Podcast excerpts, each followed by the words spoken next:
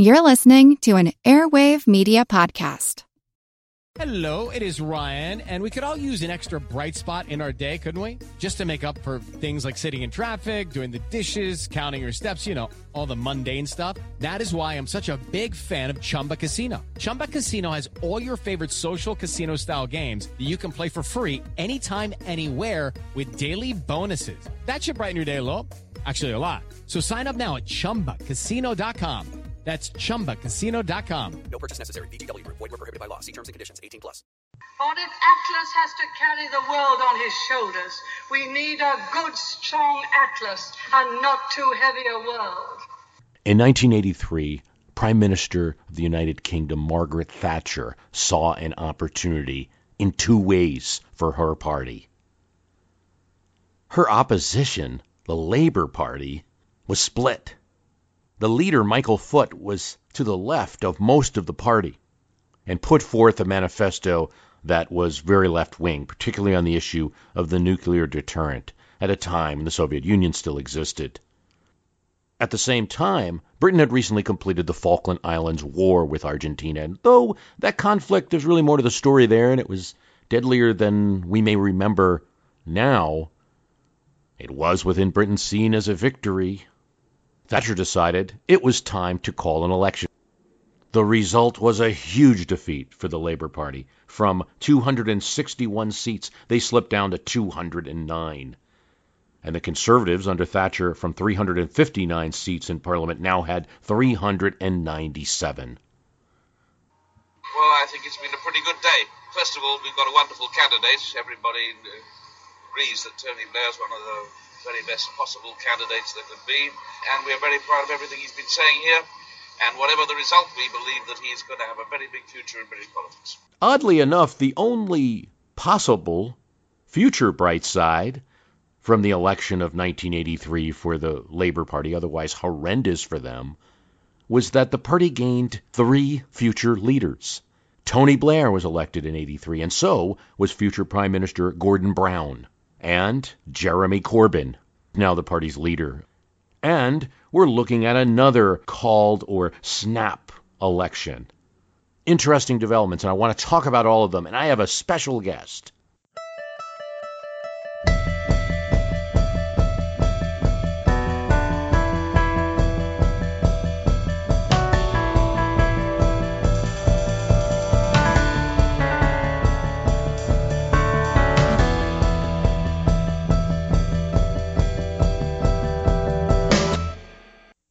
I'm fortunate to be able to have a little bit more of a viewpoint on UK politics because we have a listener who's an expert in the field, Stephen Byrne. He is also entered the podcast field with his own podcast, What Am Politics? It is a podcast that discusses politics in a basic way. It is a Stephen you know, explaining politics to his friend Richie and Stephen Byrne is joining me on the program now. How are you? I'm not too bad. Good to be talking to you here from Ireland. And and you have been a listener for, for some time? Yeah, I think I started um 2009. I think it may have been. I, like I moved to the UK in 2010 for a short bit. I remember I was already subscribed. So I guess you've been going as long as that. Oh yeah, well we started in in 2006. There you Uh, there, there was no one listening in the first month, but uh, you know it moved on from there. So it's great to have uh, you know to, to to have listeners. We do have a few international listeners. I I hope we don't bore you with the too much American politics. No, I know, I know, we know what we're getting when we subscribe to something like that, so it's, it's okay. You have your own podcast now. What am politics? Anything you'd like to say about that? Yeah, well, um, a friend, like you mentioned, my friend Richie, he uh, moved to the United States, I think about nearly three years ago now, to San Francisco, and he went over to work in the tech industry. So not exactly the most political thing. He realized that pretty quickly when the um, presidential election was heating up last year that he was definitely living in a bubble, and he really did not understand politics beyond the fact that he was apparently supposed to dislike the other side, as they were. So he went driving through um, Eastern California and Arizona on a little road trip, and then when he was having a couple of drinks one night, I woke up the next morning. I think it may have been like about two hours after he sent them because of the time difference, but it was morning time for me, saying that oh my god, he just realized how politically naive he was, and that he needed to broaden his horizons. And of course, being millennials, the best way to do that is through a recorded podcast with your friend who knows a little bit about politics. right. That's what you, what, what, you have to do. yeah, exactly. I mean, it wasn't go- just going to be like uh, exchanges on you know text messages. No, you need to record it. You need to try and productize it. So that's that's what we're doing now, and it's been going pretty well. We've been going since the new year. And your Um, topics will be, you know, what M Congress, what Yeah. M hundred days, what M Trump, things like that. It's a very basic explanation. You really break it down. Yeah, we do. We start from the very base because Richie isn't lying when he says that he, he did not have any political knowledge coming into this apart from what you would just glean by being alive in the world today. So you really have to break it down to basic level. And I think people out there, they're going to appreciate that because I think the expression people use now is that they're woke. They see the world, they see the political world a lot more now.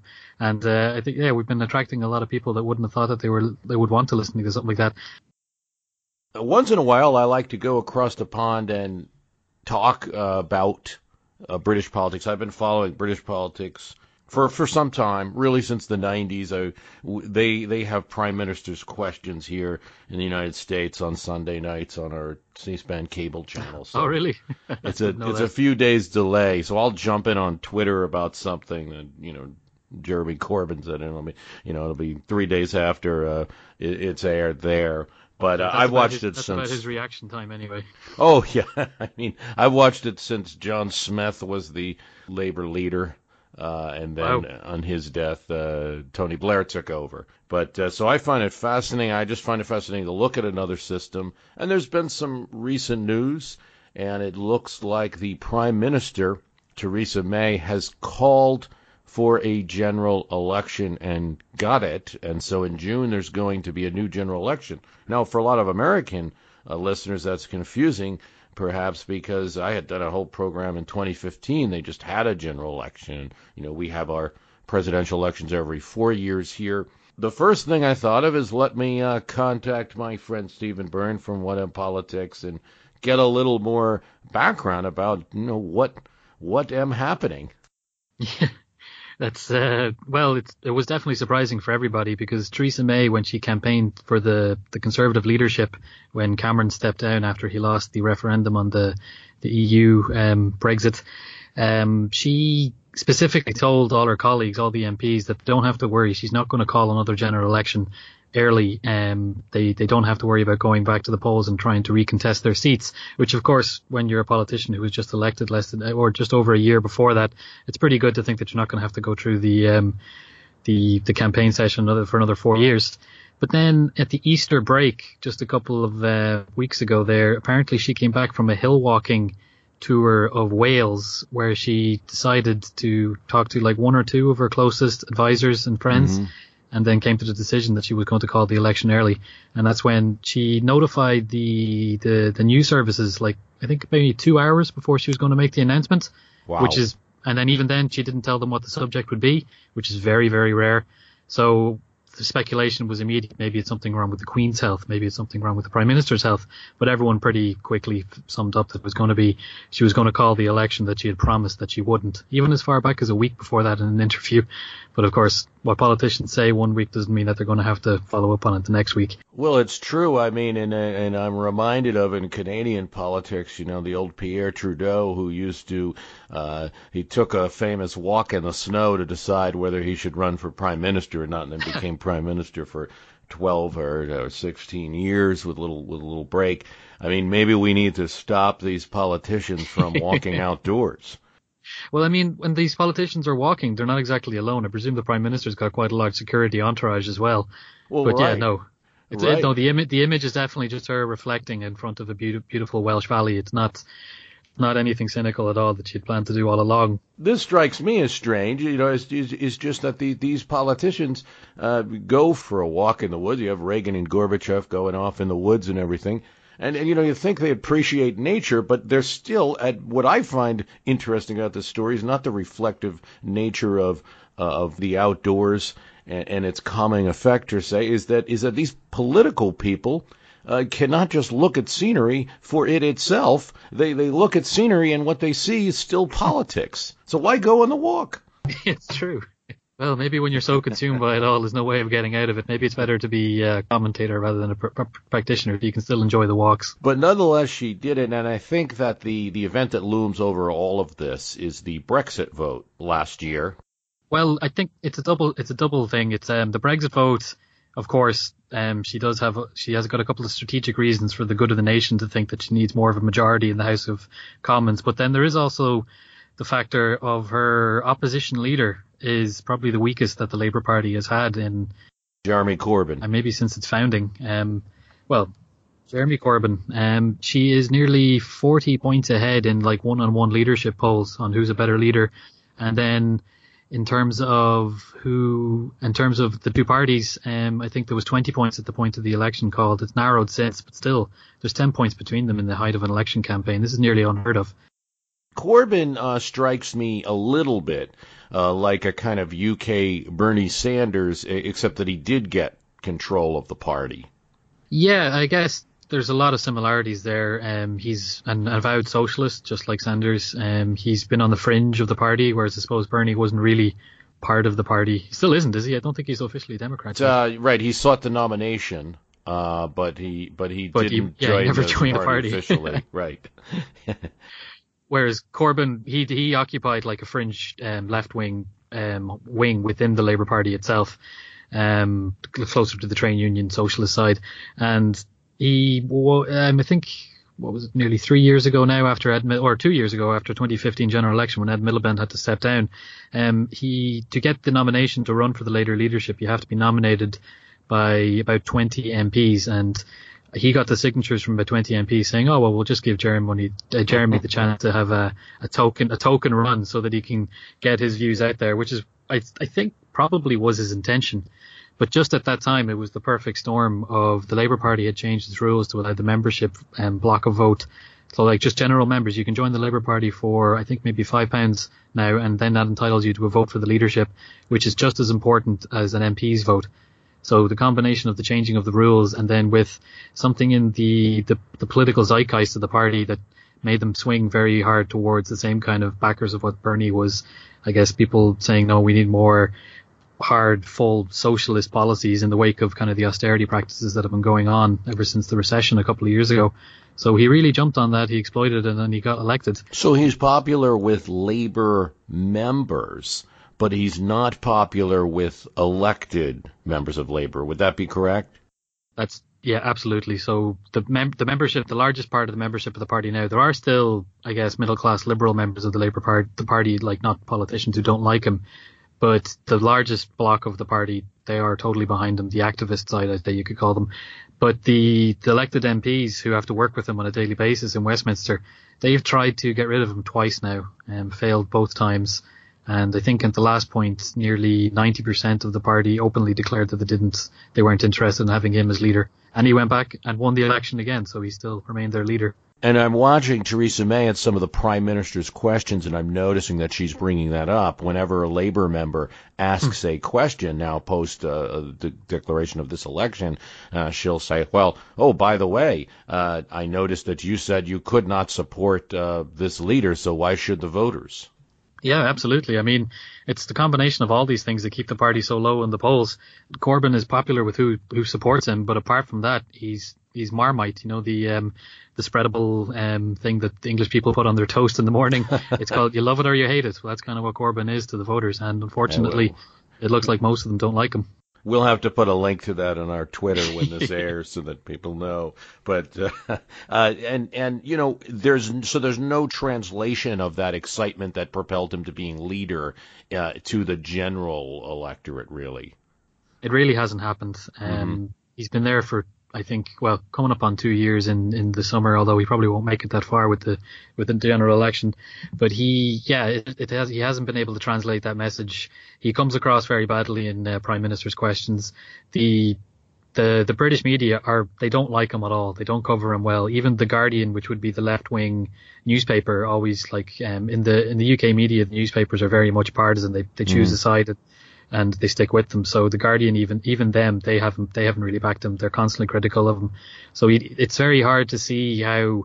Even if people were to be given a chance to, to listen to him, because in fairness, when he does speak and when you listen to him in full blocks of interviews, say 10 or 15 minutes, he comes across very well. He's very knowledgeable what he what he knows, and he is able to defend the points that he wants to defend. Some of the controversial opinions, like um, he's against the Trident nuclear weapon system, which is the, uh, the, the basically the the British um, nuclear weapon, weapons program. He doesn't agree with with reinstate with refunding that, and that is quite a controversial point because most British people think that they should have have these weapons at hand.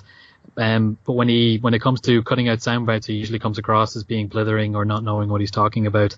Well, they did finally get him some new suits. Uh, I noticed when he first started, it was the, the the tan, ragged, you know, brown, and now he's now he's in the kind of he's in the more navy blue and. uh Yeah, but he's he, like I think like Bernie, even though like this, he, he's still not going to win any uh, fashion contest. He's not going to be beside Trudeau up there with the sexiest politicians going at the moment. Uh, probably not, right? Uh, so, so we get it now. Theresa May, the the current prime minister, took over after David Cameron, who stepped down after the uh, the the Brexit loss. He had been in favor of remaining in the European Union and thought the vote was going to go the other way. When that didn't happen, he stepped down.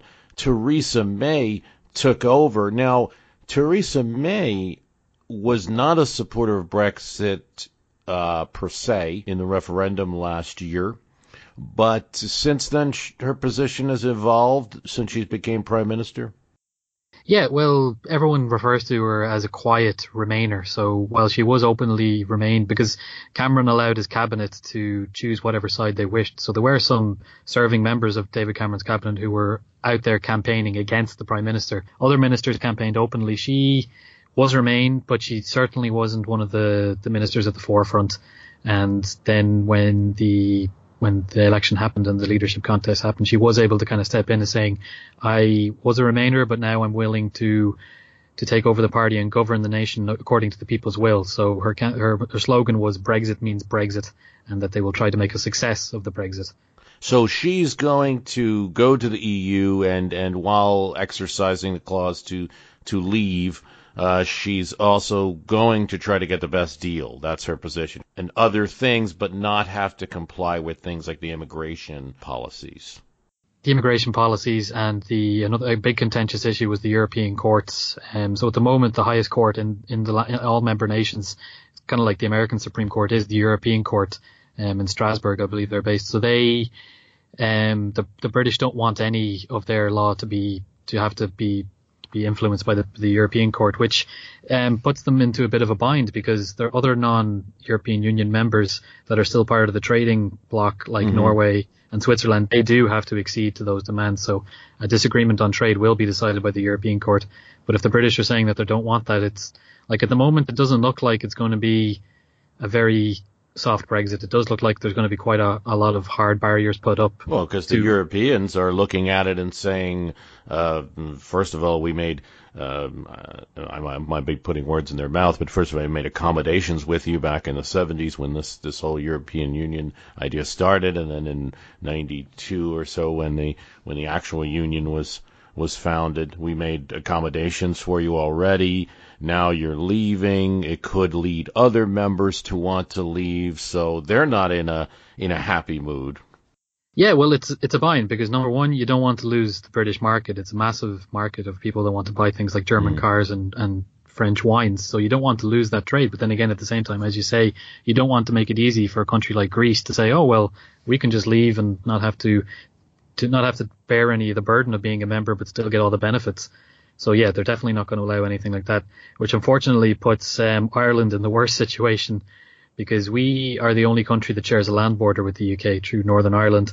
And at the moment, as part of the uh, peace, the, the Good Friday Peace Agreement, that is an, an open border. In fact, it's like it's a minimal border. You're not allowed to actually advertise when you cross the border that you're changing nation. You just advertise that you're changing county.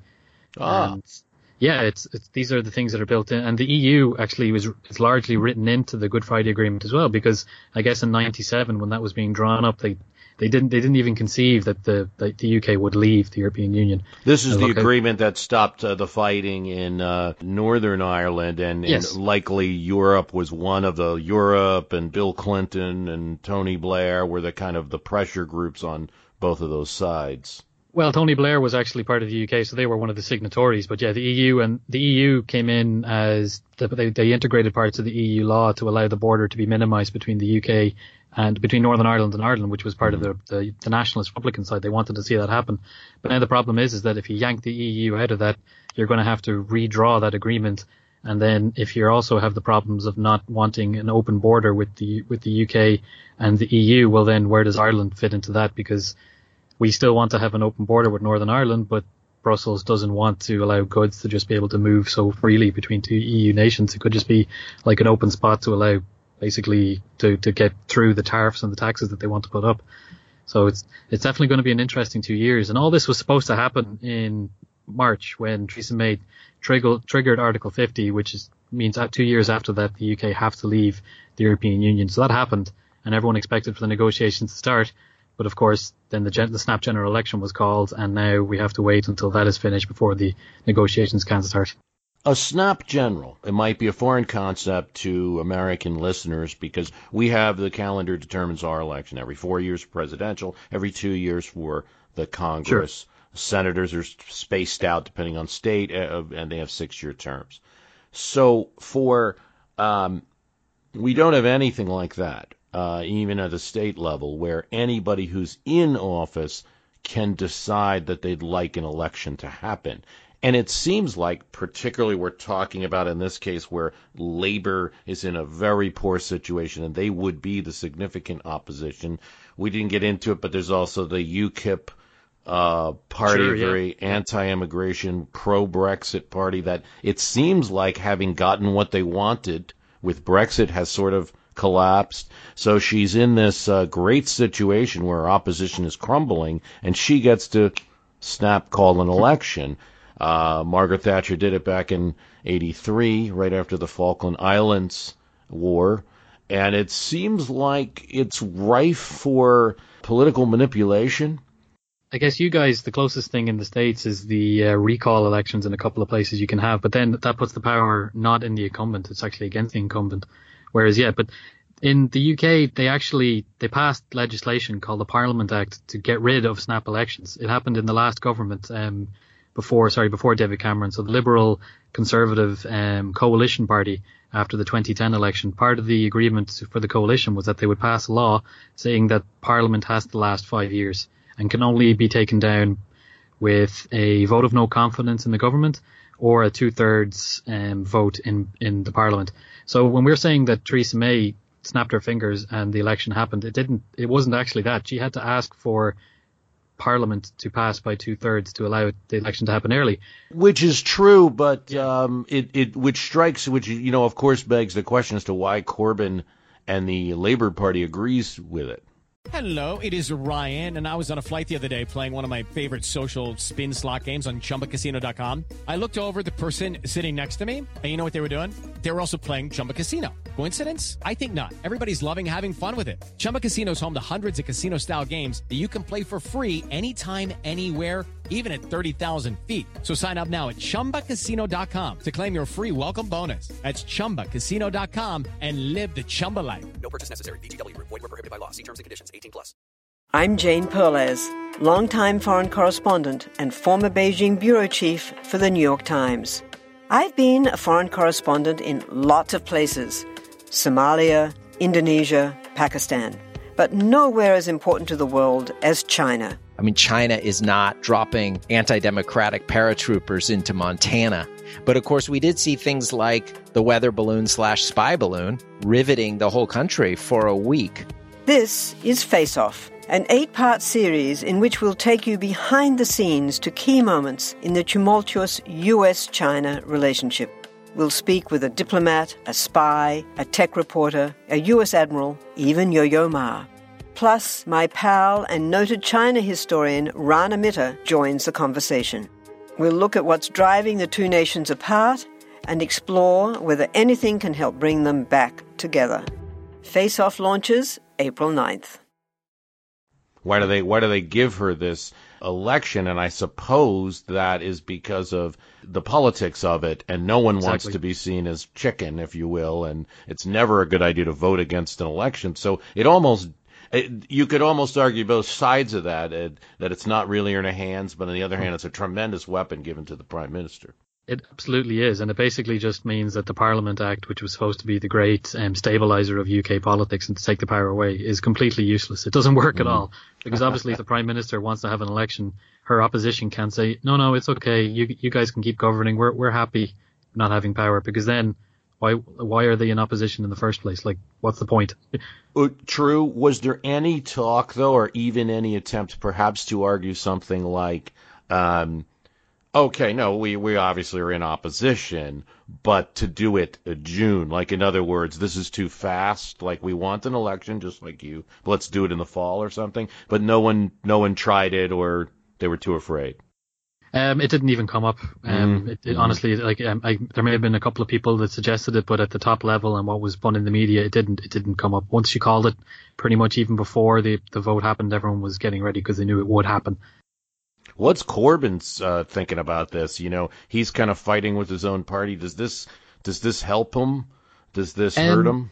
It it well, you see, what everyone's like, it's impossible to actually infer what the man's Mm. true true intentions are because as a politician, he can't openly say it. So what everyone suspected was is that he never assumed that he would have to fight a general election. I think what he was planning to do was to put someone in place that was perhaps more more openly um more openly votable by by the public and that could could, could take could take his message. So it would be like a Corbynite who would take over for him. So I think that that was what his hopes would have been. He would have had a couple of years to do that that he, someone like that would have been in place to actually contest it properly. But unfortunately that isn't going to happen now. And predictions aren't the best things to make in in, in today's political field. But with such a massive point difference between between the Conservatives and the Labour, it really doesn't look like there is going to be anything but a, a large Conservative victory. So it's going to be hard for Corbyn to be able to stay in power after that. It's like his his last straw will have been taken away, and he will have to step down. It doesn't look like Labour is going to be able to get out of its problem for the next while, anyway. And you don't see any turnaround during the election campaign. Like uh, there's some projections that the Conservatives, based on the current polls between May and Corbyn, that she could pick up 100 seats.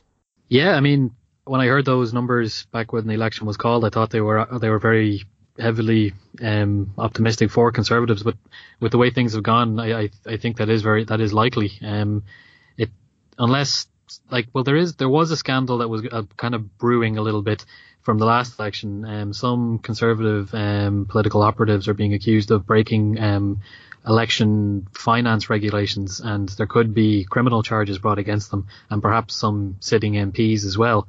And some the conspiracy theorists claim that that's another reason why um, May decided to call the election early. But whether or not something like that happens and then makes a big difference to the campaign, it remain it's it's it's impossible to tell. Well, we'll be watching the election results, and in particular, I have a couple of uh, seats um, Sure. that I've uh, I, I'll be looking at, mostly because I like the sound of the the names. but there's a certain group um, I, I, I, that that are like kind of three groups here. Uh, one is um, seats that are just going to be a, a bloodbath for Labor if you see them going conservative or losing them. Um, and and feel free to correct my pronunciation, but Ealing Central and Acton, Yep. Tooting, Bristol East, Birmingham Selly Oak, and Brent North are, are on that list that we'll be Yeah. watching on election night. I was checking them out, and um, one of the best indicators to try and figure out because polling is very difficult to do in the United Kingdom because, in comparison to the states, because there just isn't the same amount of money in that industry as there is. So it's hard to tell at a constituency level where this how the swing is happening because. Of course, the national swing is the most important thing, but then uh, there are still local issues that can always change individual constituencies. But if you check paddypower.com, which is a, a betting website, they have a breakdown odds on each constituency and they are very good indicators to see which way you think it's going to go. And in each of them, Labour are second favourite to the Conservatives. And uh, I just love that uh, Tooting. I think it's near London. Um, yeah, Uh, it's uh, it's just outside London. Um, one of the like I mean these kind of places you would have always thought would have been Labour heartlands because they would have been picked up in the days of Tony Blair and solidified. But no, everything's been taken away now in the in the Corbyn era. And there are some seats that are Labor. The the members there are, are anti-Corbyn, and the constituencies, the, the people that live there, are not Corbyn's kind of labor. Uh, Great Grimsby is Yeah. one of those, and Stoke on Trent and Sedgefield. Um, Great Grimsby is an interesting one because that does have a young um, Labour politician who's been very, very vocally anti-Corbyn. In fact, when she she wasn't um, appointed to the shadow cabinet, the Corbyn's kind of um, parallel cabinet to the government, and she accused the female uh, members of the shadow cabinet appointed by Corbyn as just glorified tea makers rather than actual um, representatives of the Labour Party, which was pretty biting words for someone to make. Um, and unfortunately, it does look like she's going to lose her seat as well. Um, at the last election, um, she won with a five point swing since the last one, but in second place was the UKIP party with 9,000 votes. And as you said um, earlier on, UKIP's vote has essentially completely collapsed. In the uh, they just had council elections in Scotland and England and Wales um, just last week, and UKIP you, that was how they built their base over say 20 years. They built them up from the ground by electing local councillors and then using that to get to the position that they got. But it looks like that vote has completely evaporated. They lost 69 councillors, and essentially every seat that they contested, they lost. So people are expecting the same thing to happen. What's a councillor like? Is there any comparison? Is it is it like a uh, is it like a governor? Not a governor because it's a body, but is it is it like um, a local a local congress or a Yeah, exactly. It's basically Any- a local a local represent, representative body that manages the very local affairs of the region. So um, maybe like a county here or or a state? Yeah, it would be like a county essentially. yeah, okay. and the councillors they would be they'd be kind of part time to semi full time um, pol- politicians. It would be kind of like if you got a problem with your rub, rub, your uh, refuse collection, you would talk to your local councillor, but you wouldn't you wouldn't be talking to them about Brexit because obviously that isn't the issue of the day at these councils. But for some reason, that's where that's how UKIP managed to to build themselves up. And uh, the, and and so we think that votes collapsed, and I and I guess a lot of the prediction would be it would go to conservative. Yeah, because Theresa May has really put herself out there as the as the, the leader to pick if you want to have if you were pro Brexit then and apparently a lot of the, the voters are very happy with how she's implementing the Brexit in the in the wake of the referendum. So they would say, what's the point in voting for UKIP? We're all, like that's happened, so let's move our vote to someone that we trust to actually govern. It's an old political adage. I actually heard it from Dick Morris, who ran Bill Clinton's campaign, and then you know lately he's become more of a right-wing commentator. But he ran a lot of campaigns in the past, and he he had said that uh, one of the worst things is to give people what they want. And you got nothing to run on. Yeah, well, that's essentially what happened. I don't think UKIP really, if you were to look at them, maybe they never actually wanted the referendum to happen. That's why that's probably why Cameron thought he was being clever to call it, but that back, that backfired. Well, this is great. Oh, once again, I am talking with Stephen Byrne, who is a listener and it's also the host of What Am Politics, a podcast that I recommend you go on iTunes right now and subscribe to, and you're going to learn a lot about both the UK, Irish, and American politics at a very basic level. And it's really fun and entertaining one of the differences with UK, and one of the reasons I like to look at uh, UK politics rather than just focusing on history of uh, American politics all the time, is to see different scenarios that people kind of want in America but may not. Uh, we don't have a long history of. One of them is the presence of a third party.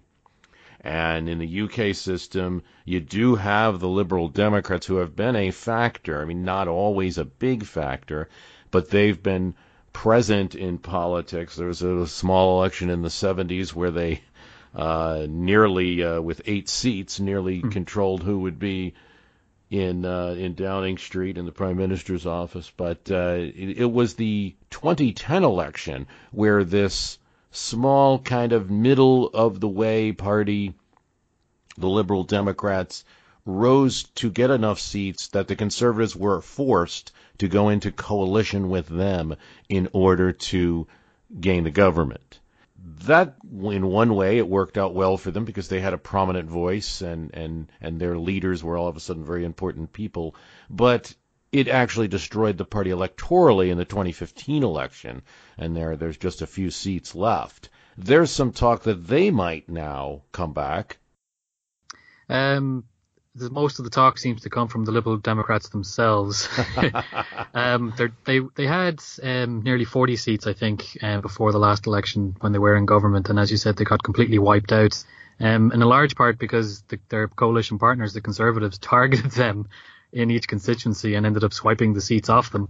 Um, but they, they went down to eight. They haven't, they've been struggling to try and get back up to the same level of, of importance as they used to have. And they kind of set themselves out as being the only party that is openly against the idea of Brexit, though they're almost suggesting that maybe there should be a second referendum to overturn it. Um, I'm not sure if they've actually included that yet in the manifesto or if the manifesto has been finished, but it's, it's a, it's a pretty controversial um, stance to take because most of the parties are are saying, well, we have to accept what the people have chosen. It isn't, Right. it isn't, it isn't very politically savvy to try and turn around and say, no, no, no, the people were wrong and we're going to give them the chance to correct us. Well, as an Irish person, it actually happens all the time. We, const- we, we had, we had two referendums on EU treaties that um, we voted against, but then that actually, that stalled the entire progress for the entire European Union. So we were politely asked to, um, to uh, rerun the referendums with a couple of token changes, and we were good citizens and we voted the right way that those two times. I say the right way in what the EU wanted. So, but whereas the UK, um, they're they consider themselves the first modern democracy. Their parliament is the mother of all parliaments, and it, it, it wouldn't be it wouldn't be a very savvy point to try and rerun that election again. So, and plus, um, their leader, um, a guy called Tim Farron, he immediately got in trouble um, in quite a lot of headlines because he is a he's a practicing Christian himself, and religion in the UK very rarely enters politics. I know in the United States, you guys love taking in religion. A little bit, little bit, yeah. Once in a while. Whereas in the UK, um, they kind of once they got the whole Reformation thing with Henry VIII out of the way, they kind of dropped um, and the Civil War, I guess you could say, and okay, well, a couple of wars in the Middle Ages and the the the, the Renaissance, but once they got that out of the way, they haven't really had um, religion enter politics. But Tim Farron um, went on record as saying that he thought that uh, homosexuality um, was a sin. So he spent most of the first week of the election trying to backtrack that and trying to explain why politically and theologically in terms of his morals he thought it, but whereas it wouldn't enter his, his ability to govern.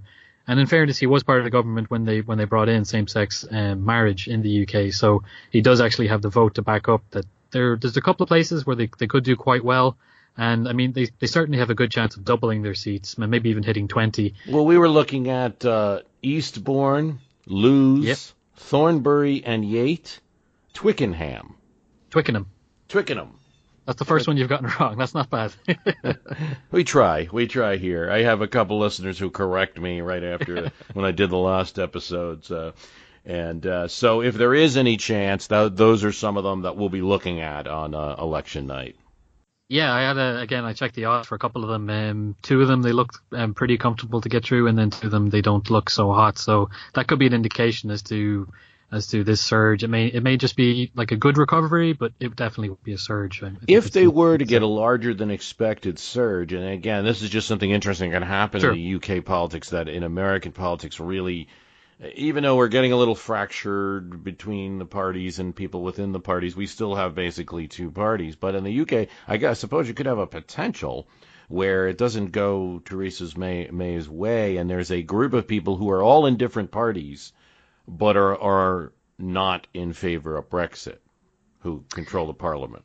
Well, you see, Labour are actually in favour of Brexit. They they have they have decided to take a pro-Brexit stance now, and they- because they, the people have uh, voted, right? And actually, a lot of people, whereas Jeremy Corbyn wasn't was outwardly for um, remaining, he he famously um, was always against um, the European Union while he was uh, while he was kind of agitating from the back benches, as they say.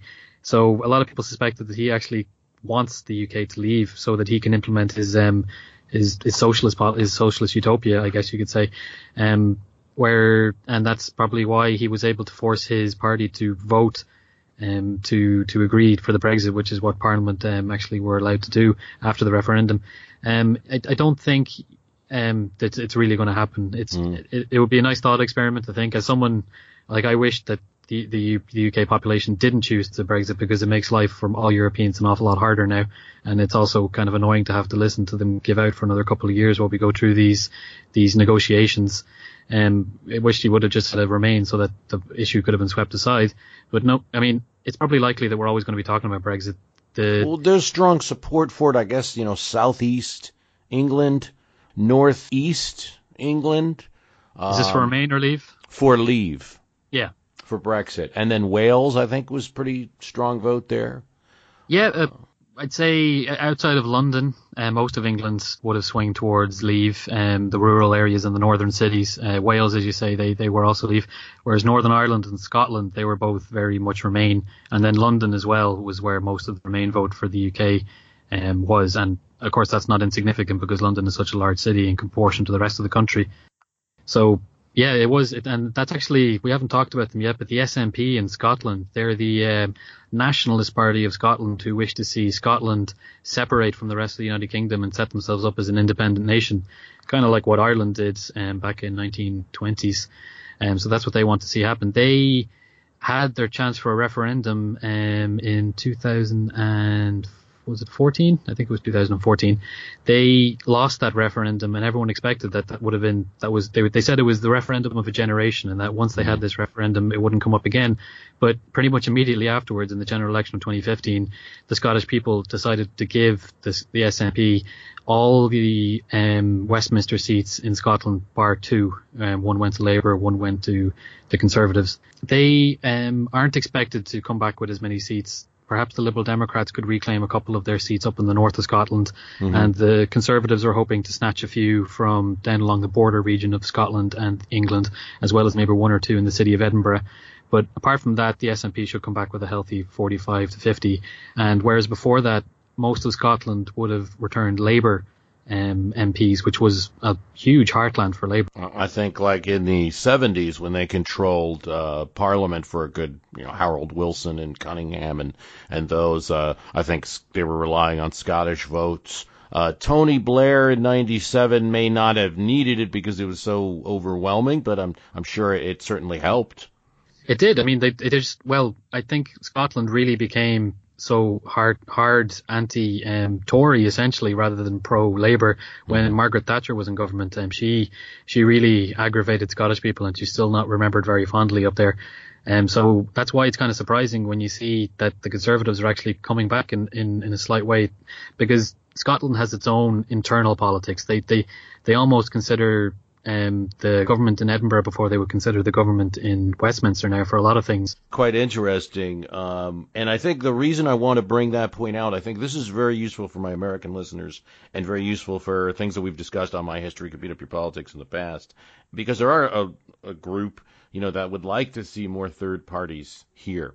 And the one thing I'm always looking to UK politics for the actuality of how that works, because sometimes there can be really strange dynamics. Um, not only can you have things like where a small minority can of, of opinion can run the government because they're the most unified. That, that's not so much the case here because the Conservatives did get a, a majority and Brexit was popular and, and all of that. But also, it can destroy opposition parties in a certain way, like you see here. And and some people will say, well, that's fine because you just do a coalition, and, and we agree on so many things. You know, like the SNP and and most of Labour would agree on um, staying in the in remaining in the EU. But what's happening is it's it, in my perception is it enlarges the um, power of the governing party when the opposition split like that, even if the opposition is just different flavors of the same issues. Yeah, I guess it's it's when you say the third party, I guess you really are. You, you can only think of the third party when you have a two-party system. So that's why in the UK used to be a two-party system for much of the 20th century. So it wasn't up until when the when you had a coalition and surprised everybody in 2010 that people started looking at the smaller parties before that they were just side notes and um, just like quirky little things that you would mm. examine on the fringes, which is why I guess you have to start considering all the other things. Whereas, but most of Europe um, don't have two party systems. We have multi party systems. Mm. So it, it, when I'm looking at it from an Irish perspective, um, my entire life has seen coalitions in, in government in Ireland. Um, it usually is one of two. It is always two, one of two parties who are in the leadership role, but the the smaller parties are always made up by a big diverse um, block of people. But I think the only way you can really get that happen is to have a very, very diverse breakdown without two major parties only relying on one or two um, other parties. Because then, as you say, yeah, that's when the opposition starts to fracture, and that it's very, and then one larger party could lock down its power for a long period of time until something happens. But if you have one or two or maybe even three larger parties and then a plurality of smaller parties who you can pick and choose and form governments. That's how most of Europe gets through its its political day. It's not, but then that's kind of impossible, I suppose, with um, first past the post elections. Right. I think there's uh, we need a number of changes for it to for it to happen here. It's just an interesting because I think often it's seen as the as the route to the happiness of the people, and uh, yeah, I'm not saying it's not, but I'm also not saying it's a panacea. And and looking at some of these activities here, where you're in fact seeing the Labour Party um, almost you know just destroyed by not only the Tories but also by losing Scotland and the SNP and and and other things, so that uh, and the liberal Democrats are always a little thorn in some of their seats, so that they're they're uh, not able to fully function as that second opposition always, and, and now we have and and now possibly uh, the the prime minister is grabbing that that advantage, so it will and and if she does win this election, it's five years. Uh, well, it's supposed to be five years, but uh, yeah, ah, could happen. To... I got you. It could happen for another vote. Yeah. We've all, but yeah, no, it's it's really expected. Um, it's very difficult to imagine how if she got a majority of anywhere over 30 or 40, how she would be able to use the same justification to go back. Um, she wouldn't be able to say a fractured parliament is stopping her from governing because it's her party that has the power. So it's it's a it's an internal thing. No, she wouldn't. Yeah, it, after this election, it's pretty definite that the Parliament Act will work and it will be five years. Great. Well, uh, Stephen, I really do appreciate you coming on to My History Can Beat Up Your Politics and giving my listeners some insight into everything going on across the pond. Once again, uh, Stephen Byrne is the host, one of the hosts of What Am Politics, and I think you should subscribe to that on iTunes now. Stephen, thanks for coming on the show. No problem. Thanks very much. It's been great for an American and an Irish person to talk so much about UK politics. Yes, that's what we do here. great to have you. Thanks, Bruce. Want to thank Stephen for appearing on the program. Remember, our website is www.myhistorycanbeatupyourpolitics.com, and please find me on Twitter if you do that, at myhist, at M-Y-H-I-S-T. Also, I'm appearing at this time on the What Am Politics podcast. So find them on iTunes, Stitcher, uh, Google Play, wherever you get your your podcast. Uh, what Am Politics.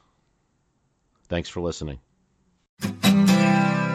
My name is Greg Jackson. I'm a historian, professor, and the creator of History That Doesn't Suck, a podcast that provides a complete overview of U.S. history through storytelling, yet keeps the rigor you'd expect in a university class. Starting with 22 year old George Washington in his first battle, join me for a chronological telling of the United States story, its unlikely revolution, fractious civil war, tenacious inventors, brave reformers, and more. With more than 100 episodes, you can already binge listen your way through the progressive era. Find History That Doesn't Suck wherever you get your podcasts.